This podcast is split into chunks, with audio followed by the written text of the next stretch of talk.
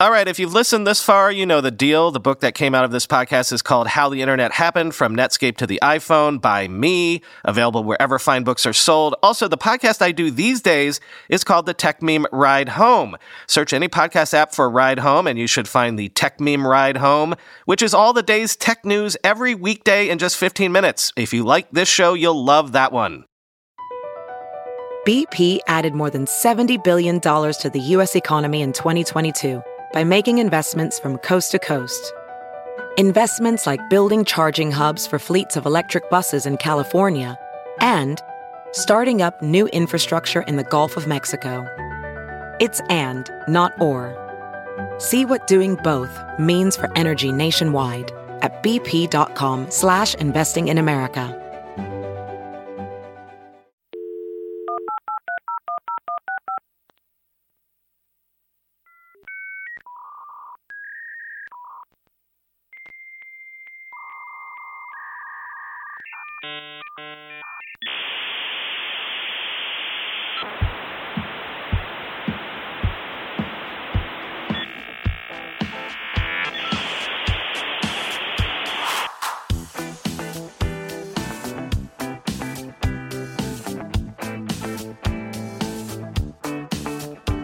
Welcome to the Internet History Podcast.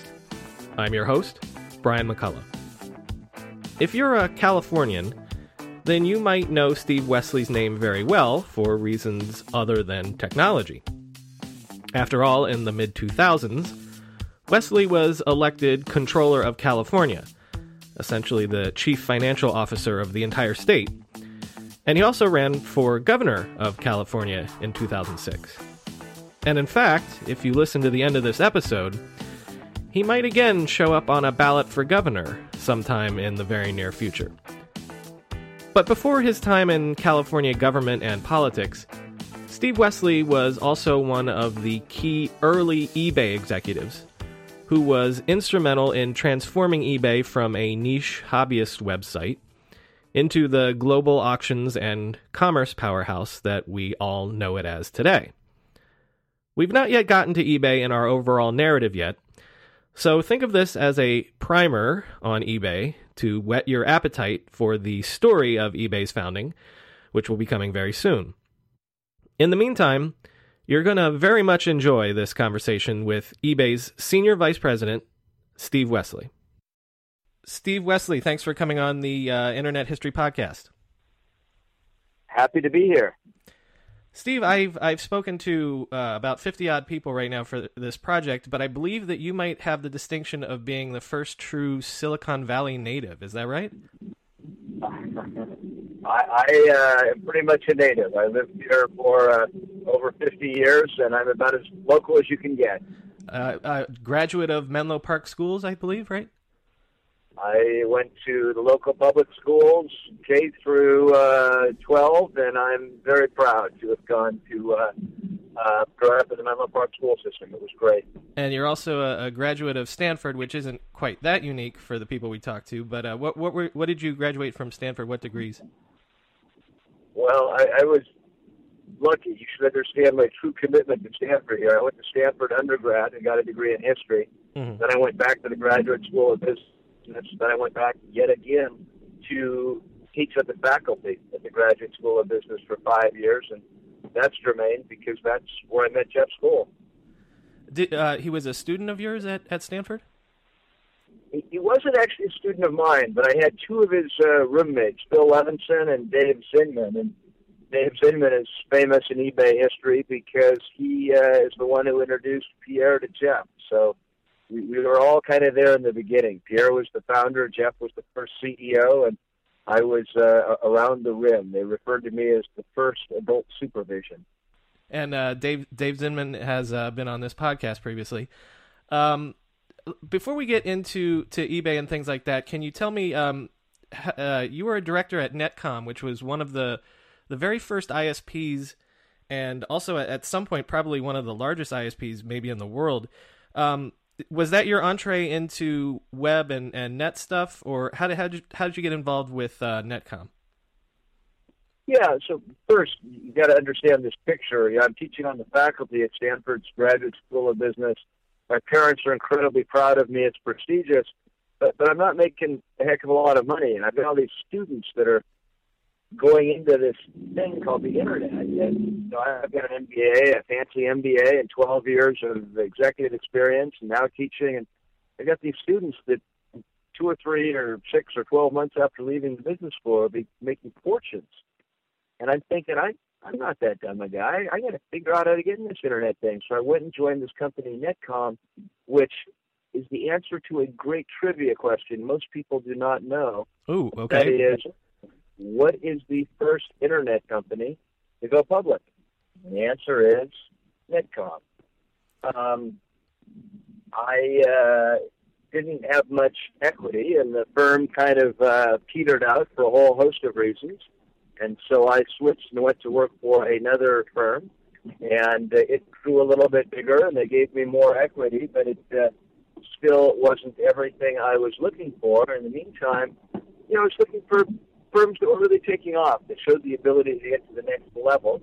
And, uh, you know, again, Phil Levinson and Dave Zinman were giving me updates on uh, eBay and were singing uh, Jeff Skoll's praises. And I met with Jeff, and he was just my sort of guy. He was incredibly direct, straightforward, had a clear vision of the business model, and more than most any executive I've ever met, uh, it really, along with Pierre, given thought to a corporate culture. And I just said, hey, this is a place that I want to work for. So uh, they didn't recruit you, you, or or was it kind of mutual? How did how did you exactly sign on?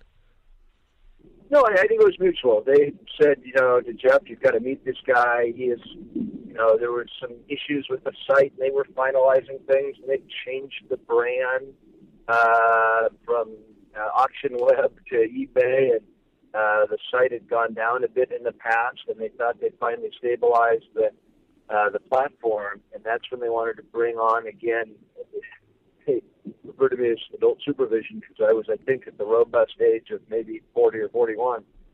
Um, to basically put the firm on steroids, to put business development deals in place to really grow the thing. And it, it had a lot of intrinsic, you know, viral growth, people talking to people, but that really is nothing like what happens when you put a large deal in place with an AOL or a Yahoo or an Excite, and we did all three. Well, and, and uh, I, I will get to that in a second, but if we could um, kind of uh, examine some some of those details. So, the state of the company when when you when you join it is still sort of like, like you said you're you're some of the first adult supervision so it's still the environment that, that, that you you know come into is it still sort of the fly by the seat of the pants model that they had been getting by with for the the previous year or so? Yes. Uh, you know i mean yes and no. On the one hand when i got there and interviewed it, the place was still one one room. And so that's pretty tiny. And then you know, literally the first week I came, we went moved into a larger office, and I still remember, you know, people were sitting in uh, like beach chairs, and people wore shorts to work, and it was pretty darn uh, informal. And uh, there was a joke about me, and this has been written up in books, but our uh, team, there were I hired a number of Stanford MBAs, Richard Roth, Tom Adams, kind of wearing khaki pants and blue shirts and looking kind of conservative. Uh, at least everybody else. I mean, long pants was sort of nature look old at this point. And uh, you we changed the culture a little bit, but I, I don't want to say they were winging it before. Pierre was brilliant. They thought through this issue of community better than anybody else. They essentially laid the foundation for what is today, you know, Facebook and a lot of social media. Um, the firm was very quantitatively driven. We took it to another level, but uh, it, it was pretty darn tiny when I got there. And there were people in shorts and sitting in beach chairs, and I was thinking, oh my God, for the first few weeks. But as we tracked the numbers, I realized it was everything I believed it would be and more. And because what you're seeing is that the, the, the growth trajectory of not only the, the members but also you know the auctions that they're hosting is just through the roof, right?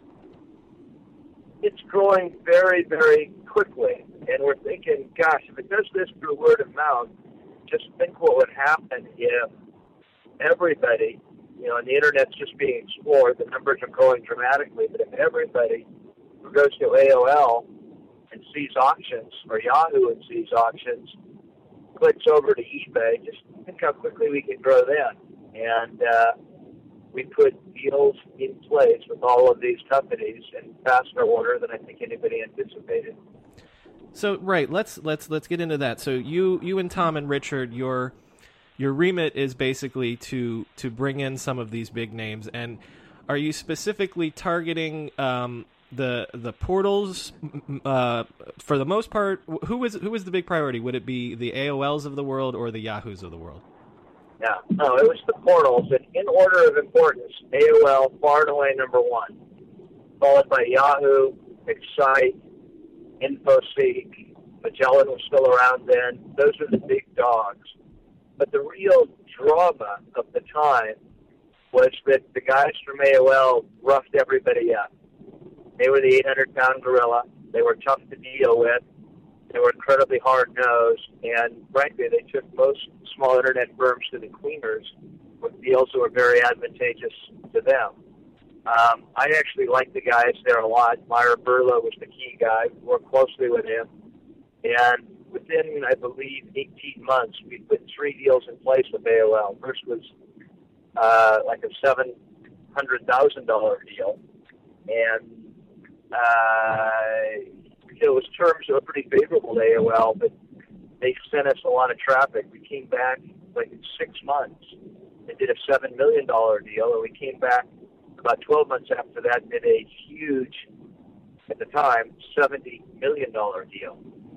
And what AOL soon realized is that we'd gone from a little, you know, vassal state like all the others, where they could do whatever they wanted, to a firm that was rapidly becoming as big as they were, which is inconceivable at the time. And now, of course, has a much larger market cap. Mm-hmm. Um, and I had read that that one of the reasons that um, the the first deal with AOL was was sort of smaller was because not only was AOL maybe testing the waters, but you guys certainly were too, and and it was maybe a little controversial within the company. So that first deal was sort of to see if this sort of marketing would really work for eBay, right? Yeah, so there's two important things to know. When you're successful, as successful as eBay was when I arrived, and really the full credit goes to Pierre, and there was a head of engineering named Mike Wilson, who was just a brilliant, brilliant guy. Uh, you know, they were, things were pretty good. I mean, they needed a bunch of MBAs and white paper traffic, you know, we're getting plenty of traffic. But, you know, the smarter ones realized that when you're successful, you're going to get competition in a hurry and what made you successful in the past may not be sufficient in the future. But I, I was opposed by most everybody at the firm at the prospect of doing deals with AOL, and I, I had to get smart, and I had to make a forceful case. And lucky enough for me, or I was lucky enough to know that you had to be quantitative about these things. And I brought in Richard Rock, who was really a quantitative genius, and Tom Adams was great at deals and legal um, you know, putting legal contracts in place.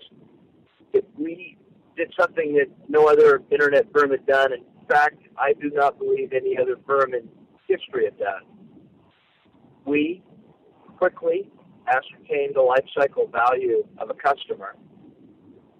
And then we did something in the sign up that no one had quite thought through at the time, but for everybody who became a user, we said, you must tell us, how did you hear about us? Was it from a friend? From AOL? From the internet? From radio? From print? Horizontal? Vertical? We wanted to know exactly. And for the first time ever, when we'd spend marketing dollars, we were able to do two things. We were able to tell exactly which marketing dollars were working, which ones weren't, which was evolutionary. Then second, we can compare which of those levers, horizontal print, vertical print, radio, internet, which ones gave us a larger return on our investment than we were paying. And this not only made us a juggernaut, a very successful company. It showed us how we could grow and make money on every dollar we invested. But at the time, a lot of other firms thought the internet was some sort of gold mine, and you didn't actually have to make money with every dollar you spent. And there was a day of reckoning about three years later in 2000 when all sorts of internet firms that thought they were hot stuff, Pets.com comes to mind, ran out of money. And when the nuclear freeze came in 2000, uh, most all these firms went out of business except for Netcom because we've been incredibly disciplined in our spending and our targeting of marketing dollars. And uh, like doing deals with with the AOLs, you said that they were of the most important. They were number one on your list. Was that also a strategic decision because obviously, um, you know, they could be a very powerful potential competitor. So if you if you do deals with you know specifically AOL, then maybe you keep them out out of that game. Yeah, so that was the key part that most people didn't understand. When we did the first deal with AOL, uh, and we were just a pimple, and part of the deal was, look, we'll overpay you a little bit. We just, you know, we want an exclusive deal for now, and you know, we'll revisit in three or six months. We were so teeny, and auctions were so misunderstood. Uh, the potential size of the space, they said, sure.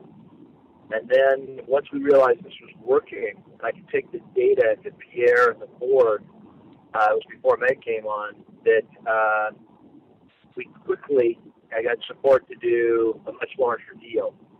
And again, the board was highly skeptical. And there was one day where, and I think Meg may have joined by the time we did the second board, we literally jumped in a car with myself and Meg and uh, Richard Rock and I think maybe Gary Bengier, the CFO, who'd come on board after I had, but understood the power of what we're doing and said, folks, this is real. This is what we have to do. And fast forward a year after we got the non-compete from AOL and a bigger deal, everybody was realizing how quickly we were growing, but they'd agreed to not come into the space. And very shortly thereafter, um, Amazon and Yahoo came directly at us. And it's an interesting story because one of them uh, Yahoo announced their auction product the day before we went public, just to challenge us. And I think the day before we announced our secondary offering, Amazon uh, announced they were coming into the space, and we were just incredibly lucky. We had locked up most of our largest competitors by that time.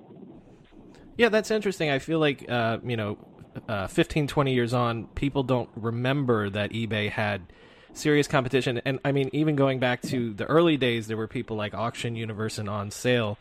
But um, I, I, feel like, especially yeah. you know, Amazon threw a lot of, t- of money and resources at you guys. Um, was there ever was who who did you guys feel like at the time was was the biggest competitive threat that maybe could knock you guys off your perch at the at the top of, of auctions? Well, it changed. I mean, initially it was AOL far and away, but by the time we did the $70 million deal with them, they were completely our partner. And again, strategically, that probably wasn't so smart for them, but you can probably imagine there was a senior executive that thought, my God, a $70 million deal in the early days of the internet. I've just, forget making my quarter or my year, I, I've just made my career. Someone walked off with a ton of dough at AOL and sales, but probably not the most strategic thing for them. Uh, it's a parable for MBA students. You need to pay attention to big issues. But for most of those years, Yahoo was dominant. There were five uh, portals, Yahoo, Excite, InfoSeek, Lycos, and Magellan. We put deals in place with all of them. In fact, one of the funny stories is uh, that what Yahoo cleaned them all up and became dominant. It was inconceivable that Google would ever compete with them or pass them.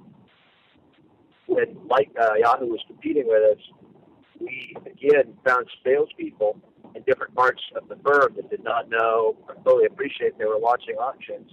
They were trying to make quotas, and we were still buying um, keywords from Yahoo. So even when they were competing with us, they had not quite pieced together. They were still sending traffic to us from some of the most efficacious sections of their site. And you mentioned MBA students. Um, really, as it, seeing off Yahoo auctions and and uh, Amazon auctions is really sort of like the the the case study in, in business schools for, for network effects and and how um, you competitors couldn't overcome the competitive moat that you guys had, where you were where the the buyers were and the sellers were, and, and a competitor couldn't artificially create a you know something to rival that, even for all the money in the world. Yeah, but I'd be a little careful about the network effects issue because it's important to know when eBay started it was nowhere close to the biggest auction site. On sale was bigger. There were other sites that were bigger, mm-hmm. and they should have won. But we really thought through the community issues. Pierre was incredibly quantitative. Jeff was incredibly quantitative. They just figured out a better business model. They listened to their customers better, and they understood the power of building a community. That's what propelled us by the others without that, all the business development deals in the world that I could have brought in probably wouldn't have mattered without Jeff and Pierre and to an extent Mike Wilson. But I was perhaps the fortunate compliment to those guys because they really set the foundation. Um, were you, you were there previous to uh, Meg Whitman coming on as as CEO, correct? Right. I came in August. She came, uh, I think, in April. So about uh, you know eight, eight months later, maybe. Were you involved at all in um, you know the, when they were shopping around for for a CEO? Oh yeah, no. We interviewed all sorts of people, and it was funny because eBay is all about humility, being down to earth. We all sat in cubes, and you know some of these people wanted huge salaries, and they showed up in limos, and you could just sort of tell they would never understand that eBay was first and foremost a community-based site. Uh, it was not about big fancy executives. Um, and Meg, uh, you know, had a little bit of that, but was pretty down to earth. And I think she really was smart enough to get the culture and uh, turned out to be a great fit for the company. Right. Aside from being down down to earth, what do you, in your opinion, what what were the major factors that um, allowed Meg's tenure at, at eBay to be so successful? Let me tell you a story. I think this will give you some color. I, I still remember the day that know, Meg said, "Look, I'm I'm a marketing expert. This is what I do. I build brands. I've been doing marketing for all my life. You know, I can teach you guys a lot." You know, I was the VP of marketing. I'd say, "Okay, got it. Yeah, you know, I believe it. You got a good, great background." And she was saying, I, you know, I, I could just look at companies. Let me just tell you, the perfect place for us to be advertising is Parade Magazine, Sunday papers. We're going to reach Middle America. You know, I'm, I've got this nailed. And I said, okay, well, that's terrific, Meg. Uh, you know, what would you think if I told you I can tell you exactly what sort of return we're going to get on investment for an advertisement in Parade? she said, well, you know, no one knows. You know, it's 50% of marketing dollars are wasted. You never know which 50%. And you how would you know? And I said, well, just what I told you. We've already produced life cycle value of a customer. And we put this new thing in registration, which everybody was a little pissed off at me for, but I now know exactly where our users are coming from. And these aren't the exact numbers, but in a nutshell, whenever we do a radio ad, we're we're getting like 21 cents back for every dollar we're getting in new customers. And for horizontal ads and papers like Parade, we're getting like 31 cents back. When you pay out a dollar, you get 31 cents back. That, that's not very good. In vertical print, it's interesting. That's like Forky, hobby magazines, car magazines, doll magazines, baseball card magazines. We're getting like 61 cents back. That was a pretty good return, but you're still losing money on every dollar. And then I explained that if she wanted, we could buy more internet advertising because our online marketing, for every dollar we spend, I could bring back a dollar thirty-one. So you would she basically said, holy cow, that never happens in marketing. You just explain the size of your launch by it's okay, we're making it up as good branding. She said for every dollar we spend, we can bring back more than that, then we should be throwing as much as we can into marketing. And I said, that is essentially true. And that was the message we told to the board that led to them making a $70 billion bet on AOL. And by the way, when we did our IPO, uh, the people told me, you know, that was a pretty smart thing that you had an exclusive with AOL and you had them locked up along with Excite and Life goes to the others. And I think she was very uh, appreciative of what we put together in the early days. Um, let's talk also about. Uh, eventually, you get involved with some of the the eBay international expansions. I'm curious to know Correct. how difficult was it to I mean early on eBay had to convince people that you know online auctions could be trusted, that people can be trusted. Was it difficult to then convince people in from other cultures uh, that this eBay model could work? And did you even know that it could work in other cultures? So, a couple points. There's good news, bad news for me when I took over international. And at the time, you know, I was running marketing, business development, sales, M and A, and international. So I kind of had my hands full. Um, and the good news was this is a very big deal, because we knew that human beings were wired the same everywhere in the world. They love the thrill of the hunt, especially men, and they love to collect and to commune and talk about their collections, especially women.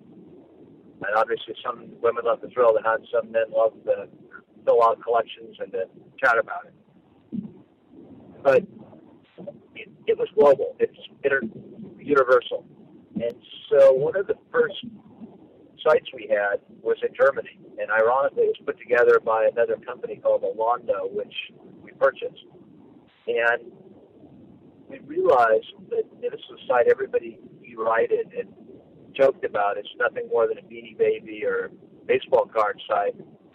And you know, for God's sake, who you know what people in a sophisticated country like Germany or England are going to fool around with that? But we realized the numbers, and we're a very, very quantitative company. There were more people on eBay in Germany per capita than there were in America. That's when we knew it was universal. So the good news is everybody on the planet liked doing this. And now it's just a matter of execution. So that was the good news. The bad news is we started sites internationally. We started them without having to pay a few cents the list, what we call the listing fee. Usually it's 25 cents. And the result of that, on the positive side, is you get a lot of traction a lot of people list a bunch of stuff, so it looks like you're really doing something big. The bad side is, which is what most other auction sites did, is people put up a lot of junk and they don't care whether it sells or not. And you end up with a junky site. And I had not realized the power of this, but I learned this from Pierre. And so when I took over international, I said, hey guys, we're, we're, we're not doing here what Pierre's taught us to do. And that is people are not perceiving there's any value in their site unless you're required to pay a little bit, maybe 25 cents. And so when I took over international, I had to go to these groups of young people in Germany and England and Australia and say, folks, you're going to have to start charging. And they hated me for this because the minute you do that, the amount of stuff on your site drops by not 5 or 10%, but by like 80% or 85%. And it looks like you're killing the site. In fact, you're making it stronger because you still have a lot of people coming to your site, but instead of having a lot of crappy items, you now have items that sellers really care about because they're willing to make a small investment in, it, and you start getting good stuff. If you still have a lot of visitors, you have good stuff. Everybody starts coming to your site, and so I was dreadfully unpopular in every country for doing this. Um, but it turned out to be the right thing to do, and I was treating people awfully well because I knew I was not popular, and everybody said what you can imagine they would say, which is, "What the hell do Americans know about German sites or a site in Australia or England? Are the experts?" And I actually had to explain, actually, the real expert's Pierre. It, he's a genius, and he's really thought this through in chat. So uh, it uh, it worked pretty well, and I, I was glad I listened to Pierre. So it, it proved that it, it was a universal thing. The model the model could work anywhere. It was a universal thing. But the other part of these kind of universal laws of community is that people perceive value when you pay for something. And if everything is free, they often don't perceive much value to it. And or they use the resources recklessly. Welding instructor Alex DeClaire knows VR training platforms like Forge FX help students master their skills. There's a big learning curve with welding. Virtual reality simulates that exact muscle memory that they need. Learn more at meta.com slash metaverse impact. VR training platforms, like the one developed by Fundamental VR and Orbis International, are helping surgeons train over and over before operating on real patients. As you practice each skill, the muscle memory starts to develop. Learn more at meta.com slash metaverse impact. I wonder if you could um, recollect some details around another incident. Um, around June of 99, uh, famously, eBay, uh, the site went down and you know that's not common. This is early internet day not uncommon i should say. It's early internet days you know aol had its famous uh, america on hold period and things like that. But uh, i had forgotten until the research reminded me that uh, when ebay went down in, in june of 99 it was rather dire. There was some concern that maybe the entire site was wiped would, would be wiped out including all of all customer records all all you know the the community reputation records all that stuff. And i believe you were one of the people that had to go uh, before the media and and the community to to explain all that. Was that really a really a scary period? Did you really feel like man this might really all go away? Um uh, that was incredibly scary. Uh, i had a bit of a background in politics so i was used to speaking to the media. Um, but here's what happened. The, the site had gone down a lot but it would go down for you know a minute or three minutes or seven minutes. And one of the concerns was engineering wasn't always admitting it because who wants to tell the boss uh, the site's gone down? And so there was you know perhaps not all the tracking or candor of how often the site was going down. It was clearly becoming more unstable. And then one day it went down. And you know, we always call engineering. I started getting calls like crazy from the media, and we're saying, "Well, how long is it take? You know, five minutes, ten, fifteen?" And they said, "I don't know." We said, "What do you mean you don't know?" And you know, Meg was uh, loud at this time, and it was unpleasant. And I don't think we thought the machine go down forever. We'd lose customer records, but you know, we're doing something I forget, but like ten thousand auctions, twenty thousand auctions an hour. So if you're down for several hours, you're you, you know you get into the hundreds of thousands. And we were down.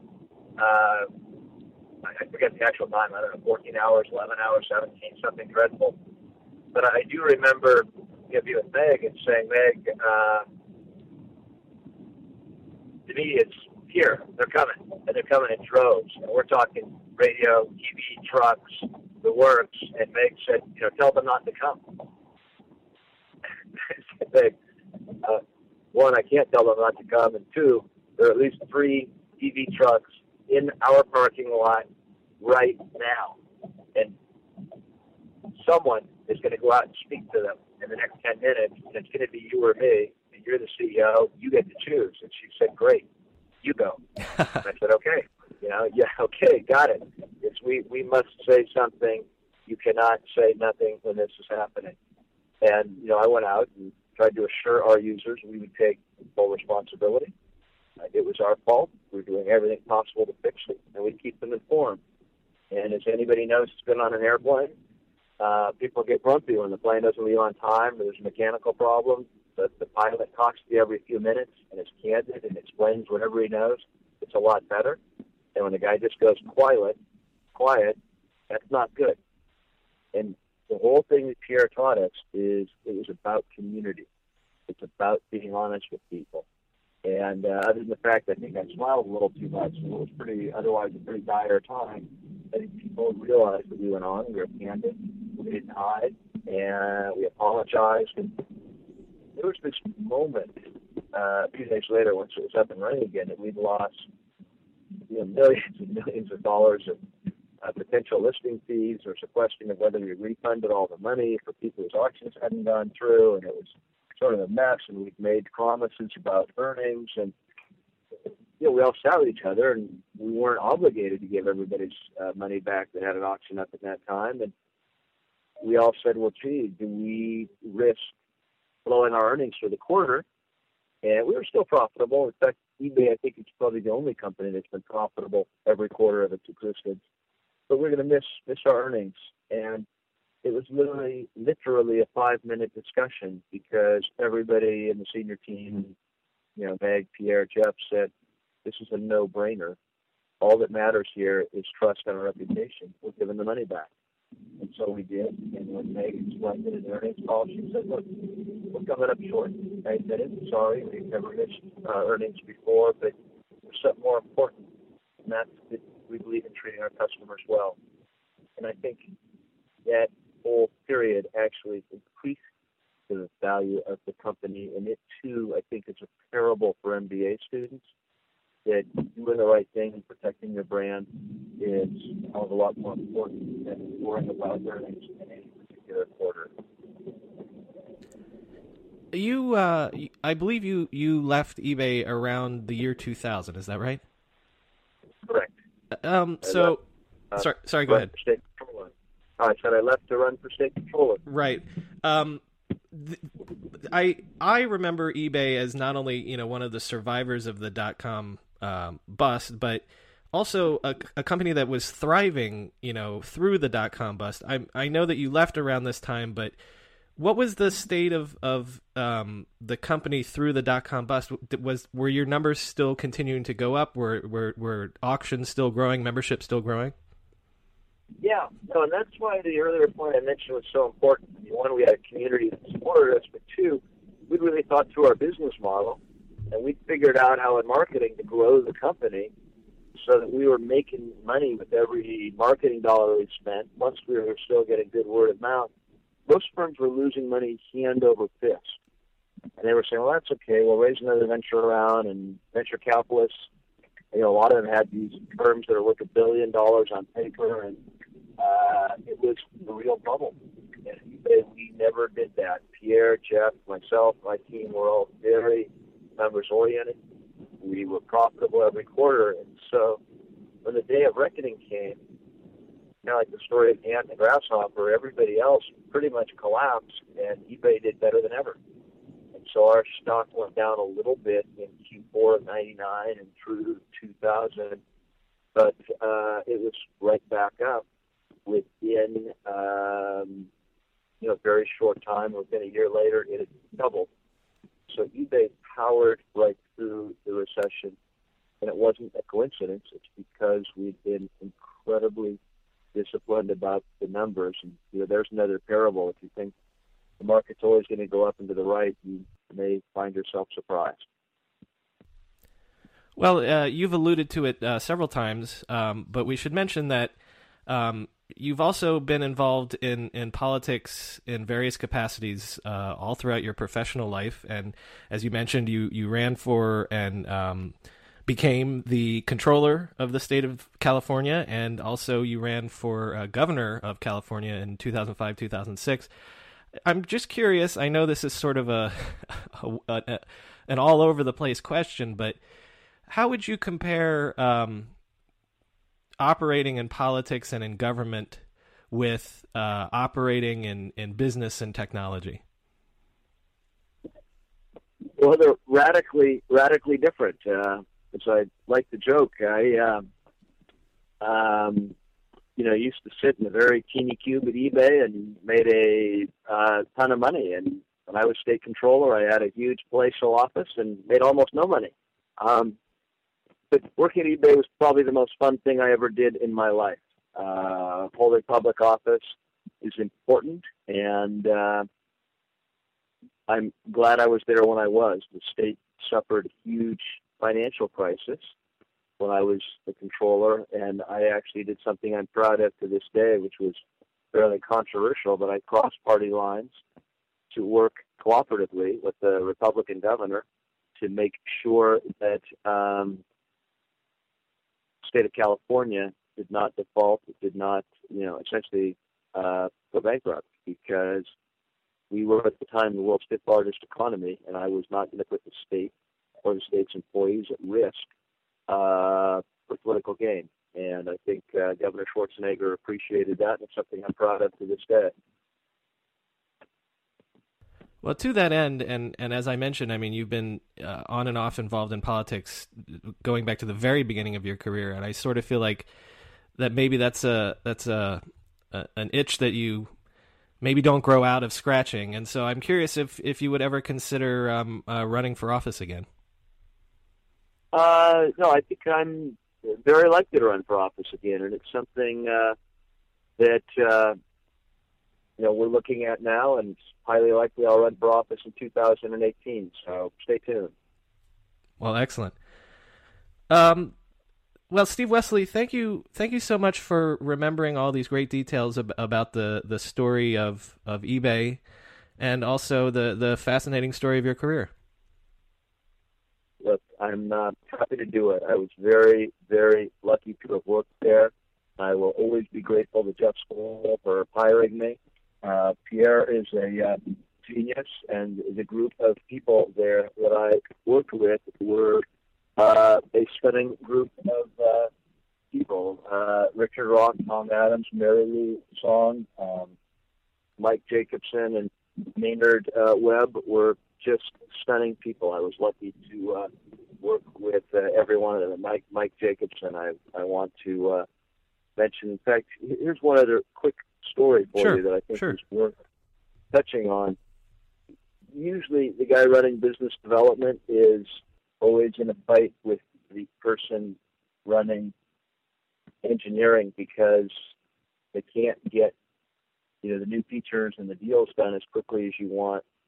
Um, Maynard Webb is one of the best allies and associates I've had in my life, and the other uh, person was extraordinary is Mike Jacobson. And again, if you're in business development or sales, the bane of your existence is usually the general counsel who wants to slow things down and have big agreements. And Mike and I realized early on, I said, look, I can make this company enormous, but we, you know, we have a 20 page contract. That, that's not going to fly. We have to move at the speed of the internet. And because I had such a good relationship with Mike, I was able to convince him that we were doing two types of deals, little deals that didn't require um, nearly as much uh, legal documentation and big deals where you really did need to be careful and have longer agreements. But I was able to convince Mike to allow us to use a two-page deal for small deals.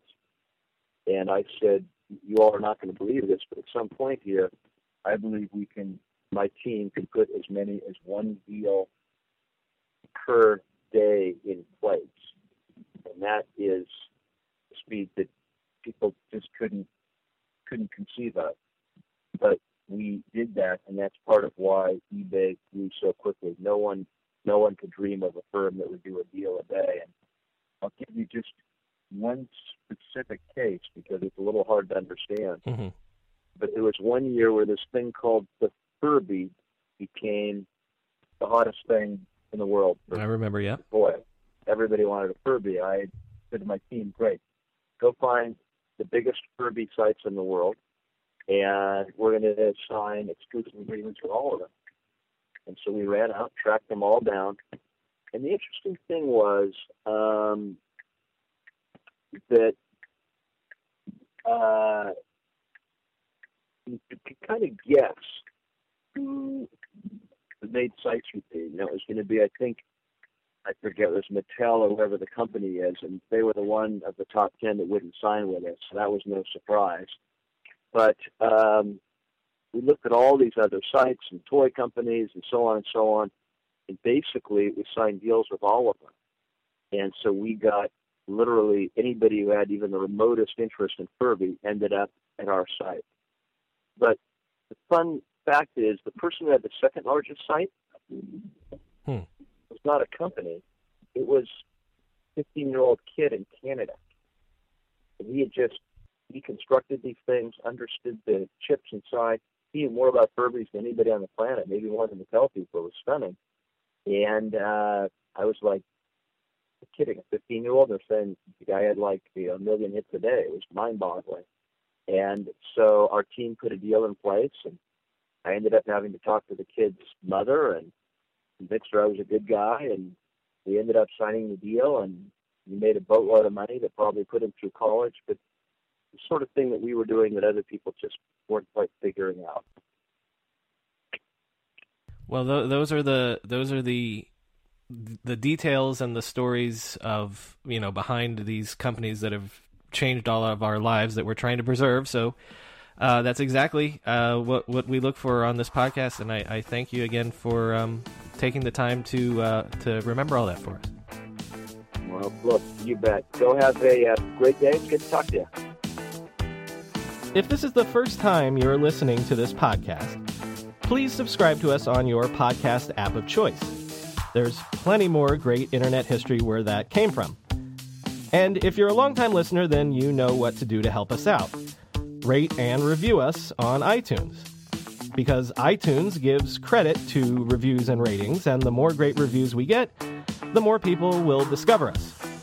As always, there's more info on our website, www.internethistorypodcast.com. The show's Twitter handle is at NetHistoryPod, and my personal Twitter is at BrianMCC. Thanks for listening.